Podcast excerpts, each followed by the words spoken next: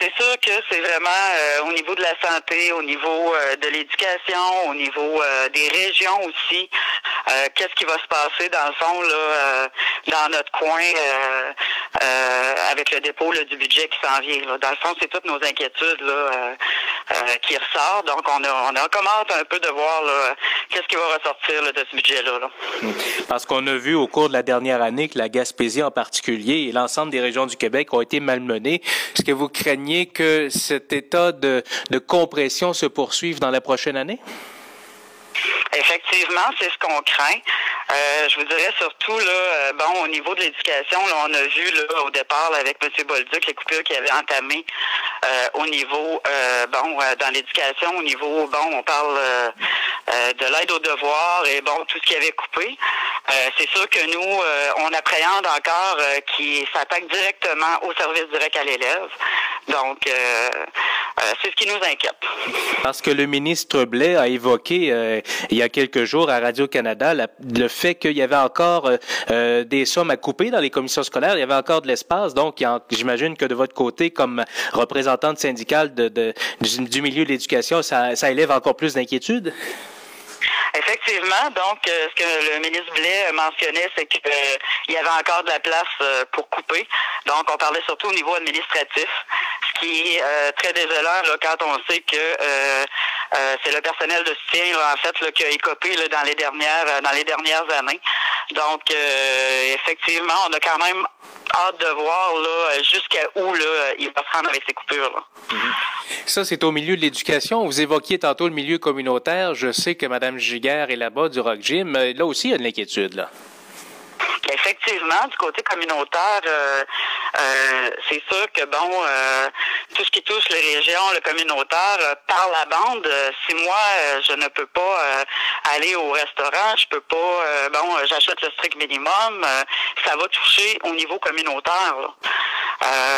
C'est ça notre inquiétude. Là. Ce qui s'en vient, là, ça va être gros. Là. Hmm. Vous étiez beaucoup de, de, personnes réunies pour discuter des grands enjeux budgétaires au cours des derniers jours à Carleton? sommes environ une dizaine là, d'organisateurs euh, à discuter de ce qui s'en vient. Là. OK. Outre le fait de l'éducation, quels sont les autres grands thèmes qui sont ressortis en général dans, vos échanges? Au niveau de l'éducation, ben effectivement, c'est ça que ce qui est ressorti, euh, bon, c'est ça qu'on a parlé, là, nous, là, euh, ce qui nous avait été bon proposé par le gouvernement au départ, là, dans le fond, le dépôt patronal. au niveau des enseignants, c'était bien sûr le bon euh, le 35 heures, euh, le 35 heures assigné euh, de l'enseignant à l'école. C'était l'augmentation d'élèves aussi par classe. Donc, c'est sûr que tout ça, là, ça nous inquiète. Puis ça, ce qui vient nous dire en même temps que c'est du service à l'élève de moins. C'était aussi jumelé des, euh, des classes de maternelle et de première année. Là. C'est, tout ce qui s'en vient, dans le fond, qui nous dit que euh, le système d'éducation va manger un coup, là, un coup solide. Là. Vous évoquiez tantôt les conventions collectives. Justement, elles viennent à échéance la semaine prochaine, euh, mardi. Euh, on connaît les demandes syndicales, on sait ce que offre le gouvernement. On aura peut-être une idée dans le budget de quoi ça aura l'air, mais on, on se dirige probablement vers une confrontation une fois de plus. Effectivement, on n'est pas rendu, je vous dirais, à la grève.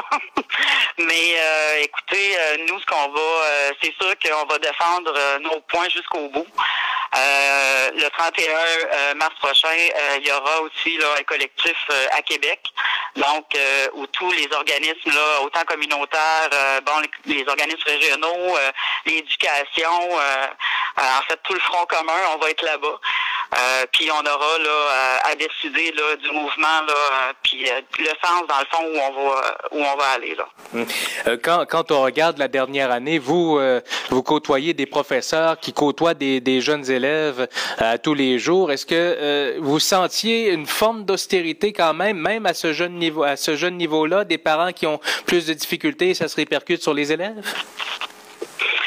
Vous parlez les parents qui ont des euh, qui ont des demandes spécifiques ou? Non, mais quand on regarde l'ensemble de la situation, vous côtoyez beaucoup de gens à chaque jour dans le milieu de l'éducation. Est-ce que vous vous sentez cette période d'austérité où des gens ont plus besoin d'aide que par les années passées?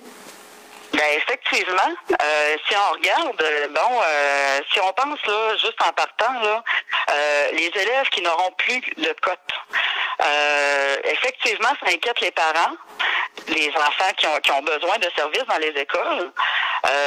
c'est très frustrant, là, je vous dirais, là, pour la majorité des parents de nos régions qui s'attendent, dans le fond, à ce que leurs enfants aient des services.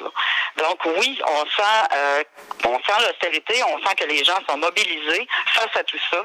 Bien sûr, quand on est dans le secteur d'éducation, c'est le service direct à l'élève qui est, important aussi. Là.